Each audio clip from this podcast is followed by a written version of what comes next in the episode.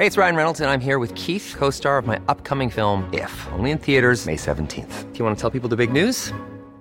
All right, I'll do it. Sign up now and you'll get unlimited for $15 a month in six months of Paramount Plus Essential Plan on us. Mintmobile.com slash switch. Upfront payment of $45 equivalent to $15 per month. Unlimited over 40 gigabytes per month. Face lower speeds. Videos at 480p. Active Mint customers by 531.24 get six months of Paramount Plus Essential Plan. Auto renews after six months. Offer ends May 31st, 2024. Separate Paramount Plus registration required. Terms and conditions apply if rated PG.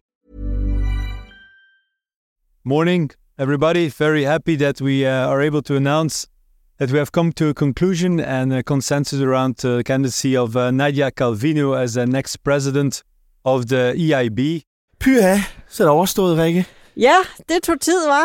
Det gjorde det. Her hørte vi Belgiens finansminister, Vincent van Pettegem hedder han, da han her fredag morgen, lige for lidt siden, annoncerede, at den spanske finansminister Nadia Calvino bliver den nye chef for den europæiske investeringsbank. Så nu ved vi, at det ikke bliver Margrethe Vestager. Ja, den har hun så nu helt officielt tabt. Øh, og det er jo efter en, en forholdsvis lang proces, hvor hun øh, jo allerede i juni meldte sig klar til at tage det her job, hvis det, hvis det kunne blive hendes. Så det har jo været ja, en ikke særlig rar oplevelse for hende, at på den måde øh, jo stille sig frem i lyset og så blive ravet. Ikke? Ja, og det har heller ikke været særlig smart for Danmark, der jo så har stået uden en kommissær i, i tre måneder. Rikke, det her det er sådan en super speed podcast, som vi laver hurtigt. Jeg har altid sagt til dig, at man ikke må løbe ned i studiet. Men Præcis. Jeg var lige ved at komme til at gøre det selv Ja, her ja, det er nærmest det, vi har gjort. For, for lidt siden. Det har været en vild formiddag. Øh, nu vil vi prøve at forklare dig, hvad det er, der er sket med Margrethe Vestager.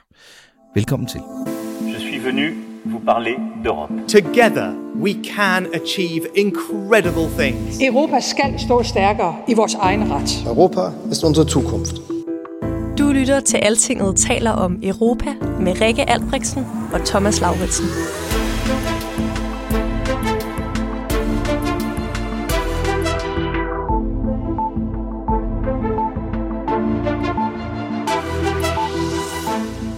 Margrethe har jo været en, en super øh, velkvalificeret kandidat. Det har vi jo ikke været de eneste, der synes. Det har der faktisk også været en bred øh, enhed om os øh, fra andre lande. Øh, og vi har selvfølgelig forsøgt at bistå øh, Margrethe på bedste vis og gjort alt, hvad vi kunne for, at Margrethe Vestager havde den bedst mulige chance for at få jobbet. Det fik hun så ikke. Øh, og øh, og, og det, øh, det tager vi selvfølgelig øh, ned øh, og er ærgerlige over det. Her hørte vi den nye økonomiminister, Stefanie Lose, som var med til det ministermøde i morges, hvor den her beslutning blev taget. Bare en time længere tog det ikke for de europæiske økonomi- og finansminister, forsamlet i EU's ministerråd her i Bruxelles her til morgen, er nu frem til konsensus om, at den spanske kandidat skal afløse tyskeren Werner Højer som chef for den europæiske investeringsbank. EIB fra nytår. Det var som sagt Belgiens finansminister, der præsenterede resultatet, mens jeg stod og viftede med mikrofonen, række lige op i hovedet på ham. Og det gjorde han, fordi det er Belgien, der har formandskabet i banken for øjeblikket. I'm sure that, that Nadia will, will be a very good president. There were, of course, five excellent candidates, but with Nadia, we have a, a strong uh, next president of the IB, our uh, biggest uh, investment bank in, in the world, that actually also will support and invest in our EU uh, priorities and in our EU uh, policy. And uh, I wish her, of course, all the best in the next role that she, that she will play. Rikke, jeg synes da godt lige, man kan bemærke, at den belgiske finansminister Vincent van Pettegem sådan er på fornavn med Nadia Calvino. Nadia mig her og Nadia mig der. Og hun takkede jo også sine kolleger bagefter. Ja, og det er jo fordi, at øh, hun er jo selv økonomiminister, det vil sige, at hun har øh, Spaniens plads i øh, i EU's øh, finansministerråd, kan man kalde det, ja. øh, hvor Stefanie Lose også sidder for, for Danmark. Mm. Øh, og, og der har hun så oven i det faktisk lige for tiden en øh, helt særlig rolle, øh, og det er, at øh, Spanien har simpelthen EU-formandskabet, så det, det, det, det er hende, der sidder for bordenden ja. i den her forsamling lige for, tid, og så, øh, for tiden. Og, og samtidig så er hun jo faktisk en af veteranerne i den her klub, fordi hun øh, blev udnævnt til den her ministerpost tilbage i, i 2018, og det er altså faktisk forholdsvis længe at sidde øh, i det her øh, rum, og, og dermed jo faktisk øh, har haft rigtig lang tid til at, at lære kollegerne at kende, og, mm. øh, og det vil sige, at hun er rimelig meget på hjemmebane der. Jeg vil godt sige, at hun måske har haft en lidt unfair fordel i det forløb, ikke? ved at kende alle de mennesker, der egentlig skulle øh, udnævne hende. Øh, det, det her med, hvor meget den her politiske og, og også meget hemmelige udnævnelse egentlig er foregået, det kan vi lige vende lidt tilbage til om lidt, Rikke. Øh, inden vi taler om Vestager, så lad os lige slå fast, hvad den her investeringsbank egentlig er for noget, bare sådan ganske kort. Fordi det er jo ikke sådan en bank, vi går og hører om hver dag til nej, daglig. Nej, det er den hemmelige, EU's hemmelige bank. Ja, men den er faktisk kæmpestor og meget vigtig. Det er verdens største multilaterale bank. Øh, kapitalen i den er indskudt fra alle de 27 medlemslande, især de største. Øh, og bare sidste år havde den udlån for op mod 500 milliarder kroner ringe. Ja, og så bliver den jo faktisk mere øh, og mere vigtig, fordi den øh, har som mål jo at understøtte EU's mål, kan man sige. De ja. øh, politikområder, som EU også beskæftiger sig med. Men det vil sige, at den jo har en øh, enormt vigtig rolle i hele den grønne omstilling, i store mm. infrastrukturprojekter, øh, i den digitale omstilling. Den støtter også øh, udvikling og forskning i store, øh, i store virksomheder osv. Og så i fremtiden er det også øh, meningen, at den skal have en meget vigtig rolle, når det kommer til genopbygningen af Ukraine. Mm. Øh, og det er allerede noget, som de arbejder på nu, at, øh, at, at banken kan komme til at støtte rigtig meget, fordi at der kommer til at være brug for øh, enorme mængder kapital til at få, øh, få ja. Ukraine på fod igen. Ja. Den bliver mest brugt til at støtte projekter inden for EU, men bankens regler siger, at 10 procent af udlånene godt må gå til lande uden for EU. Ikke? Mm. Og det er der, man, man taler om, at den kommer til at spille en rigtig stor rolle for Ukraine. Man kunne måske endda diskutere, om, om den andel, der kan gives til lande uden for EU, skal, skal øges. Altså det er nogle af de reformer, de måske vil gå i gang med at diskutere om den her bank. Øh, og det kunne Vestager være blevet en del af. Men nu bliver det så ikke hende, der får det her job. Det bliver Nadia Calvino. Kan vi lige sige et par ord om, hvem, hvem hun er, Rikke? Ja, hun er 55 år, spanier, økonom og jurist. Øh, og så har hun været her i Bruxelles i mange år også. Hun har været ansat i, i Europakommissionen øh, i forskellige økonomiske poster, men hun har også siddet på konkurrenceområdet, som jo også er et af, af Vestagers områder. Okay, ja. Dog ikke sådan i den tid, hvor, øh, hvor Vester, Vestager har siddet øh, på pinden. Um, der flyttede hun over og blev generaldirektør for budget. Så stadig noget med penge, ikke? Ja. Um, det vil sige, at hun har en...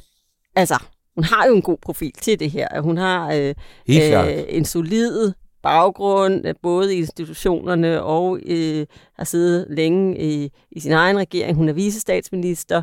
Hun øh, er jo så økonomiminister, som vi, øh, øh, som vi har været inde på. Så på den måde er der jo ikke et, altså nogen øh, fingre at sætte på hendes kandidatur, og det har jo også været det, som har været meget tydeligt i den her proces, at man havde nogle meget stærke frontløbere mm. i det her race. Ikke? Spørgsmålet selvfølgelig nu er, ikke alene hvorfor det blev Nadia Calvino, men måske også hvorfor det jo ikke blev Vestager, som jo også er ekstremt velkvalificeret til, til det her job. Øh, og et andet spørgsmål er, hvorfor den proces egentlig skulle vare så lang tid. Tre måneder siden det formelle kandidatur, og i virkeligheden fem måneder siden, at, at Vestager i hvert fald uformelt meldte sig på banen, ikke før sommerferien. Øh, og, og til at begynde med tilbage i juni, troede man jo, og det troede hun sikkert også selv, at hun var den eneste favorit. Også selvom der var et par andre kandidater også på det tidspunkt. Øh, men, øh, men så kom Spanieren på banen i sidste øjeblik. Det var i august, øh, midt i EU's øh, sommerferie. Og så blev det hele lige pludselig meget usikkert. Ja, og det er jo også øh, allerede der, at utilfredsheden begynder at melde ja. sig, altså især fra dansk øh, side selvfølgelig, men også fra andre, fordi at de havde egentlig lavet en plan, en ja. proces, hvor der var en deadline i juni for, hvornår man skulle have ja. smidt sit kandidatur i hatten. Uh, ellers var de andre jo heller ikke trådt frem i lyset. Der var fem kandidater i det hele, ja. uh, og havde uh, meldt sig offentligt til det her, fordi det er jo sådan nogle jobansøgningsprocesser er jo noget, som de fleste foretrækker, øh, ja. især hvis de har et andet job, det er det, at, at gøre ja. i sådan lidt mere under radaren. Ikke? Der var, som du siger, der var tre andre kandidater også, en fra Sverige, en fra Polen og en fra, fra Italien. Øh, men Vestager var vel at mærke den eneste, der måtte gå på overlov ja. på grund af det her. Og det er jo også noget af det, som både hun selv og den danske regering har, har været frustreret over. Ja, og det, øh, det skyldes jo, at øh, EU-kommissionen vil ikke have skudt i skoene, at de har øh, nogen form for interessekonflikter. Uh, så det vil sige, at de øh, øh, har en, en tradition for øh, til, øh, øh, at, at, de, at deres medlemmer, hvis de for eksempel stiller op i nationale valg, eller, eller det lige, at de så, så skal øh, på tunge overlov. Og det er, mm. altså det, det, det ser man forholdsvis tit, fordi det er jo politikere, vi har med at gøre, og mm. så øh, altså er der nogen af dem, der har præsidentdrømme, eller vil stille op til, til Europaparlamentsvalget, eller ved, altså, mm. alt, man kan, altså, ja. så det er der ligesom en tradition for, men det er jo sjældent, at den her slags job på den måde kræver det, men det er fordi, at man har en proces i den europæiske investeringsbank, der indebærer sådan en godkendelsesfase, ja. hvor de, du simpelthen du skal lægge dit offentlige kandidatur i bunken, og så bliver du undersøgt af, øh, af deres ledelse for at se, om du er øh, i en øh, i orden ja. kandidat, øh, som, som de kan godkende til at komme øh, i betragtning. Ja. Og derfor så, så foregår det her offentligt. Og derfor var der så også et krav fra kommissionsformand Ursula von der Leyen om, at hun så tog en pause for en ulønnet overlov i den periode, hvor ja. det reelt foregik, og det vil sige så fra starten af september ja. til nu. Og jeg tror nok, hvis man, hvis man kigger lidt på, på reglerne i kommissionen, så er det måske egentlig åben for diskussion, om hun egentlig var nødt til at tage den overlov, fordi øh, der står noget om, at hvis der er interessekonflikter og sådan noget. Ja, og det er jo åben for diskussion, videre, om, om der egentlig var en interessekonflikt her. Mm. Øh, men det kan være lige meget nu, fordi hun, øh, hun blev sendt på overlov, øh, og det kom til at tage lang tid. Øh, og processen var ligesom kørt fast måned mm. efter måned. Og så var det, at i sidste uge øh, vendte den belgiske finansminister det hele lidt på hovedet, og så skrev han til regeringerne, er der nogen, der er imod Nadia Calvino? Og det er jo noget andet, end at sige, om man er for nogen. Ja. Fordi det kunne jo godt være, at der egentlig var et potentielt flertal for dem begge to. Altså, hvis du sådan bare spurgte helt åbent, mm. hvem kan stemme for Vestager, hvem kan stemme for Calvino, så kunne det jo godt være, at der kunne skabes et flertal både for den ene eller for den anden. Ikke? Mm. Øh, så derfor er det jo vigtigt, når Belgieren går ud og gør det, han gjorde her i sidste uge, og siger, hvem er imod Calvino? Ikke? Og han spurgte ikke, hvem er imod Vestager. Nej, nej. Og nej. det, der også har irriteret en del, det er jo, at det Øh, det sætter, det der med det her var en skriftlig procedure, det er det, de kalder sådan en tavshedsprocedure, hvor du, ja. det er sådan lidt, du ved, øh, hvis du tiger, samtykker du. Ja. Så det vil sige, at man skulle have indsendt sin, øh, sin indsigelse øh, mm. inden i mandags, øh, og der, altså, der, det er jo også det der med, så har man jo offentligt erklæret sig som modstander af mm. den her person. Ja. Øh, som de jo også skal arbejde sammen med senere hen. Og det er sådan, det er, det er jo meget sådan, altså de kviger sig jo ved ja. at skulle stå ved, at de øh, spiller på den tabende hest. Ja. Øh, og det har også haft øh, en betydning, fordi øh, det ved vi jo, fordi vi taler med nogle af de her lande, som ellers blev øh, placeret altså solidt i Vestager-kategorien, men som ikke sendte det der brev. Fordi mm. de var sådan, jamen vi kan også godt leve med Calvini, vi har en, øh, en præference for Vestager, det vil, være, det vil vi synes var, var bedre, men, men ikke nok til, at de ligesom vil altså, ende på ja. det forkerte hold. Ja, og der er spørgsmålet jo så, om Margrethe Vestagers navn overhovedet blev nævnt inde i lokalet her i, øh, i morges, da ministerne var, var forsamlet. Det prøvede jeg faktisk at få Vincent van Pettigem til at fortælle mig i morges, Rikke men det gik ikke så godt. Han ville ikke rigtig svare på mine spørgsmål øh, om den her proces. Was the name of Vestager proposed to the ministers? Well, it, it was, uh, as I said, it was always my goal to, to come to a consensus uh, candidate uh, and, and, a proposal at the end of the informal uh, political process to come up with, with, with a name. I don't want to go into the process with, with voting rounds and so on. Uh, I uh, am very happy that today we have found a consensus around the candidacy of, of Nadia to become the next president of the EIB. why did it take so long to find the EIB president? Three months. Well, I don't think that it's uh, that long if you some, compare to, to other nomination processes, but of course it was important that there was uh, support of the, well, the, the two conditions had to be met, the support of at least 80 member states and of course also the 68% of voting capital. Therefore, I, are, of course, uh, looked at, at the bigger shareholders, where some of them also publicly expressed their uh, preference.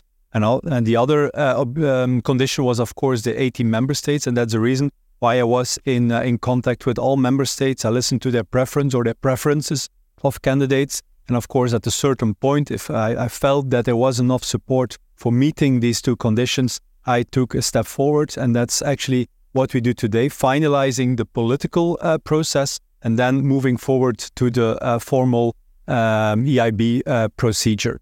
Rikke, noget af det, som den belgiske minister trods alt siger her, det er jo det her med, at der både skal være to tredjedels flertal af lande og to tredjedels flertal af kapitalen. Øh, og, og derfor har han lyttet meget til de store aktionærer, som han siger i det her forløb. De store aktionærer, det er jo især Tyskland og Frankrig. Ja, fordi sammen med Italien, der har de øh, hver 18,8 procent af egenkapitalen, og det vil sige, at bare to af de tre lande til sammen kan gå ud og blokere ja. for beslutningen. Og Italien var man sådan lidt, de havde jo egentlig deres egen hest i det her øh, kapløb, så, ja. øh, så, så det var sådan lidt svært at få en klar melding fra dem, ja. men det virkede lidt som om, at de egentlig godt kunne hælde til Vestager. Øh, og så var der en utrolig lang periode, hvor det bare var fuldstændig umuligt at ryge hverken tyskerne eller øh, ja. franskmændene ud af, af busken. Og, og det øh, endte så med, at her for et par uger siden, så gik øh, kansler Olaf Scholz så ud og sagde, ja okay, nu øh, synes vi godt nok, at hende der, Nadia Calvini, hun er en, hun er en god kandidat. Ja. Og, øh, og det kan jo også godt forklares med, at hun er socialdemokrat, ligesom Olaf Scholz selv er socialdemokrat, og ja. at der har været nogle balancer der, som han også Og Margrethe Vest er liberal, ikke? Ja, og det øh, må man jo ikke sige om øh, Emmanuel Macron, den franske præsident, men det er han jo mere eller mindre. Er i hvert fald fra den samme politiske ja. familie. Øh, men der er der bare noget, nogle andre lige i listen, hvis man taler Frankrig og, og hvis det er, fordi de har bare nogle grundlæggende forskellige verdensopfattelser, kan man faktisk godt se, øh, mm. sige. Selvom jeg tror faktisk, der, der er respekt med, mellem dem som personer, så er, øh, ja, hvad hedder det, Margrethe Vestagers sådan frihandelsperspektiv øh, og øh, åbenhed og øh, mm. altså sådan hendes øh, støtte til den frie konkurrence, øh, øh, den, den er ikke så mm. super fransk. Og netop på nogle af de store diskussioner i øjeblikket på industri, øh, som, som du nævner, ikke? Hvor, hvor franskmændene vil have noget, som vi i Danmark, og som er sikkert også mere, vil opfatte som sådan nærmest protektionistisk holdning, til at vi skal gå ind og beskytte europæisk industri frem for frihandel. Og det samme på energi, ikke? Hvor, hvor noget af det, der lidt måske har spillet imod Vestager her, er, at hun som dansker ikke bryder sig særlig meget om atomkraft. Ja, og det også er noget af det, som øh,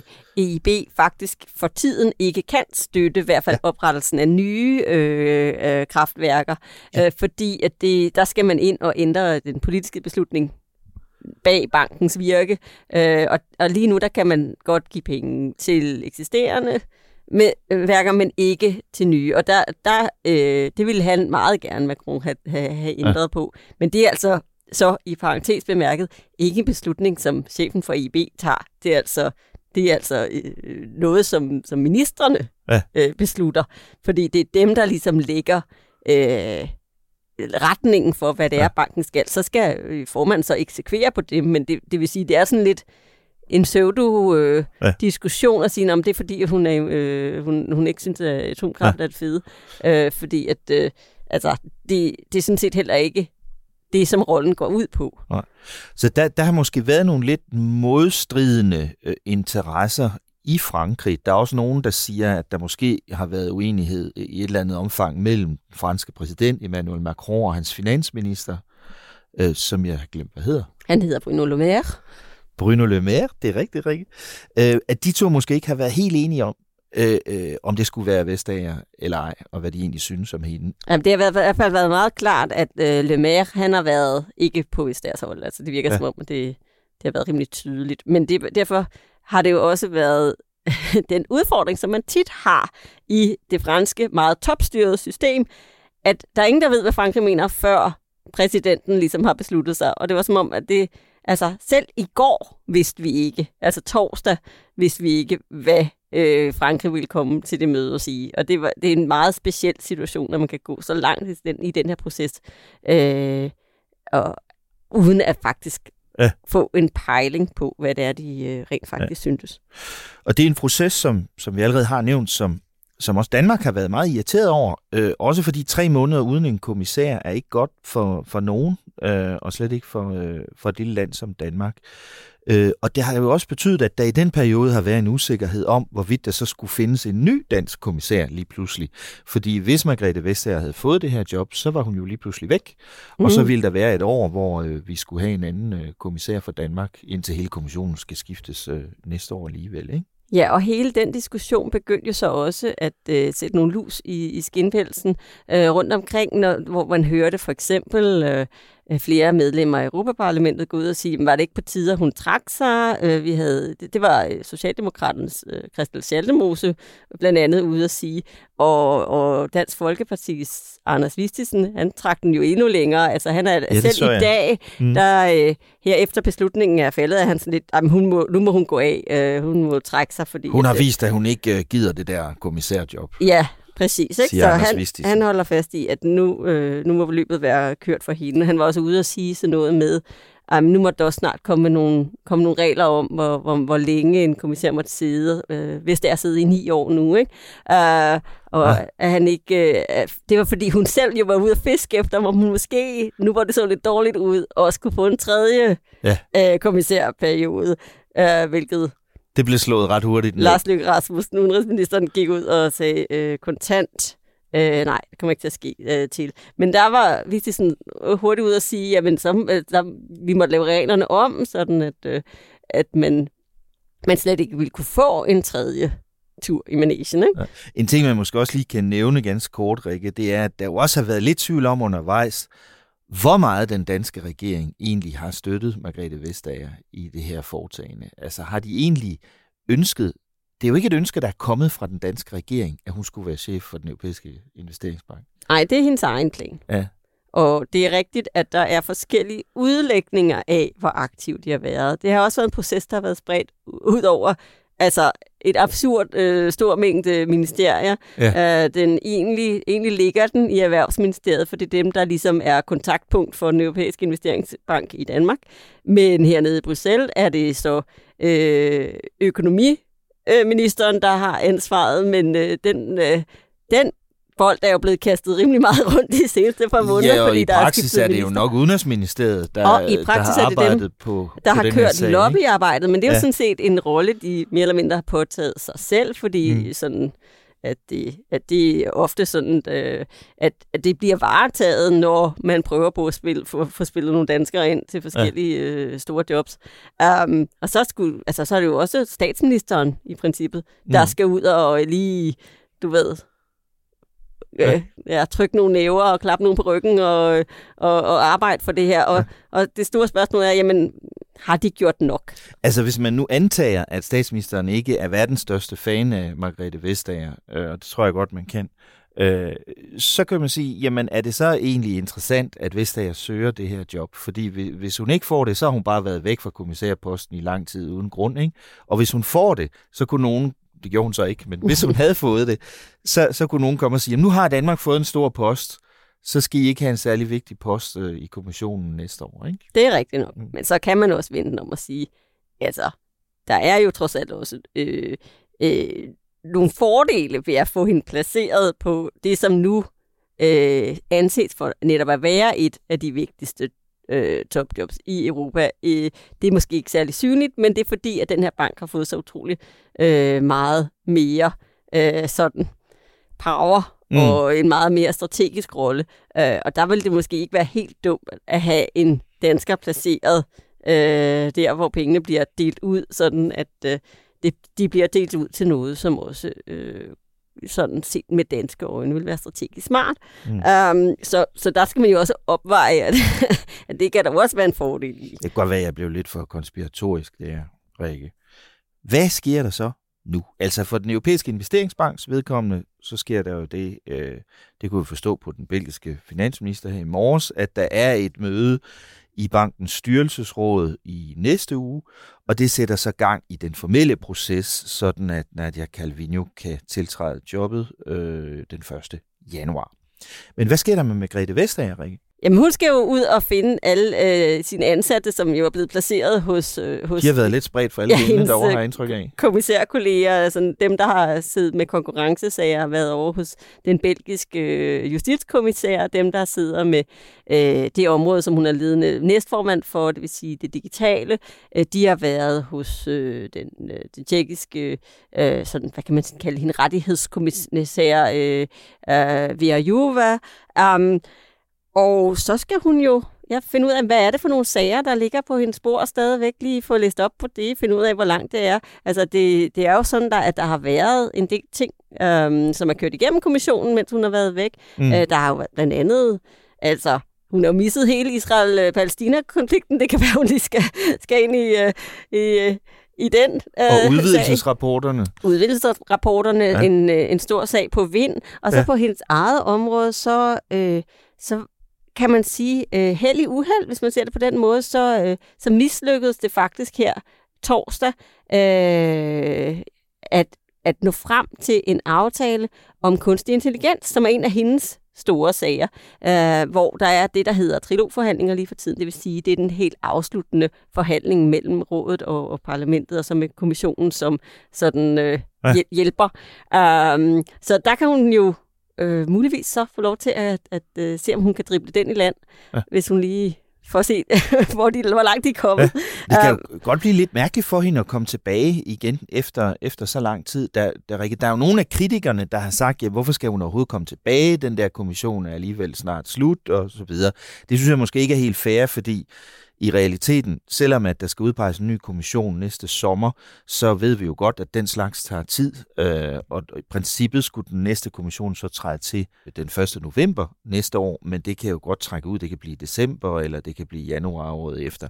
Så i realiteten skal den her kommission sidde et år endnu. Ikke? Mm-hmm. Øh, men Spørgsmålet er alligevel, Rikke, øh, og det skulle vi måske lige runde den her podcast øh, af med. Øh, har det her forløb mund skadet Margrethe Vestagers rolle i en kommission, hvor hun jo tidligere i hvert fald havde en stjernerolle og var meget indflydelsesrig? Hvad, hvad tror du? Ja, helt sikkert. Og det, øh, altså, det har jo givet hende nogle riser i lakken, og det hjælper hende heller ikke i en situation, hvor hun i forvejen var øh, blevet sådan ret øh, alvorligt bidt i haserne af en, der ellers skulle være hendes underordnet, nemlig øh, den, den franske indre markedskommissær øh, Thierry Breton, som meget gerne vil møve sig ind på nogle af hendes felter, og de har jo netop, som vi har været inde øh, på i forhold til, til diskussionen om hende og Macron. Ja. Altså, der er jo bare nogle væsens øh, forskellige syn på, hvordan øh, mange ting skal gøres mellem de to. Mm. Uh, så allerede der altså, han er meget, meget travlt med at, øh, at fremme sig selv og sin politiske fremtidige karriere osv., så, videre. så jeg, jeg er da ikke sikker på, at han, han sådan har lyst til at give hende noget af scenen mm. tilbage. Og, og, og samtidig har der jo også bare sådan helt overordnet øh, været en situation, hvor noget af den glans øh, er gået af hende, som, som ellers virkelig prægede hendes, især hendes første øh, fem år i, i kommissærstolen, øh, fordi hun ligesom blev set som hende der, der kom ind og tog de her meget vigtige opgør mm. med tech-giganterne, og virkelig sådan var den her jernkvinde fra ja. øh, Europa, der gik ud og sådan, altså... Tax lady, the som tax Donald lady. Trump kaldte hende. Præcis. ja. og, og, og fordi hun netop har, hun har tabt en del af sin øh, øh, sager ved EU-domstolen, og der har, sådan, altså, der har bare været sådan, så har der været, der er blevet opbygget sådan lidt mere sådan, øh, mm. ja, tempereret stemning øh, omkring hende, ikke? Under alle omstændigheder, så tænker jeg, at det vil være sådan i et hvert job, og er især et job, der er så vigtigt som uh, Margrethe Vestagers, at det ikke er særlig rart ligesom at være den, der har sagt, jeg går mm-hmm. til noget andet. Ja. Øh, Jeg vil hellere et andet job øh, end det her, og så komme tilbage tre måneder senere og sige, nu vil jeg godt have det her job igen. Ja, det er bare akavet. Det må det være. Det har været et uheldigt forløb for Margrethe Vestager, det her, og for Danmark i et eller andet omfang. Det var måske også sådan en slags forpremiere på det helt store race om topposterne, som kommer næste år. Så må vi se, hvad Vestager skal bagefter, og hvem der skal være dansk kommissær i stedet for hende til den tid. Tak for i dag, Rikke. Selv tak. Tak fordi du lyttede med på Altingets Europa-podcast i den her uge. Mit navn er Thomas Lauritsen. Jeg havde EU-redaktør Rikke Albrechtsen med i studiet, og det var Clara Vestergaard Lausen, der redigerede. Vi er tilbage i næste uge med en ny podcast. Faktisk så sender vi en ud allerede i begyndelsen af næste uge. Den kommer til at handle om det meget dramatiske EU-topmøde, som der er optræk til næste torsdag og fredag. Så hæng på her i feedet. Den er på vej om nogle dage. I mellemtiden kan du tjekke ind på altinget.dk og læse alle vores artikler om blandt andet Margrethe Vestager og hele det her mærkelige jobræs, hun har været involveret i. Tak for i dag. Lyt med igen næste uge, lige her, hvor Altinget taler om Europa.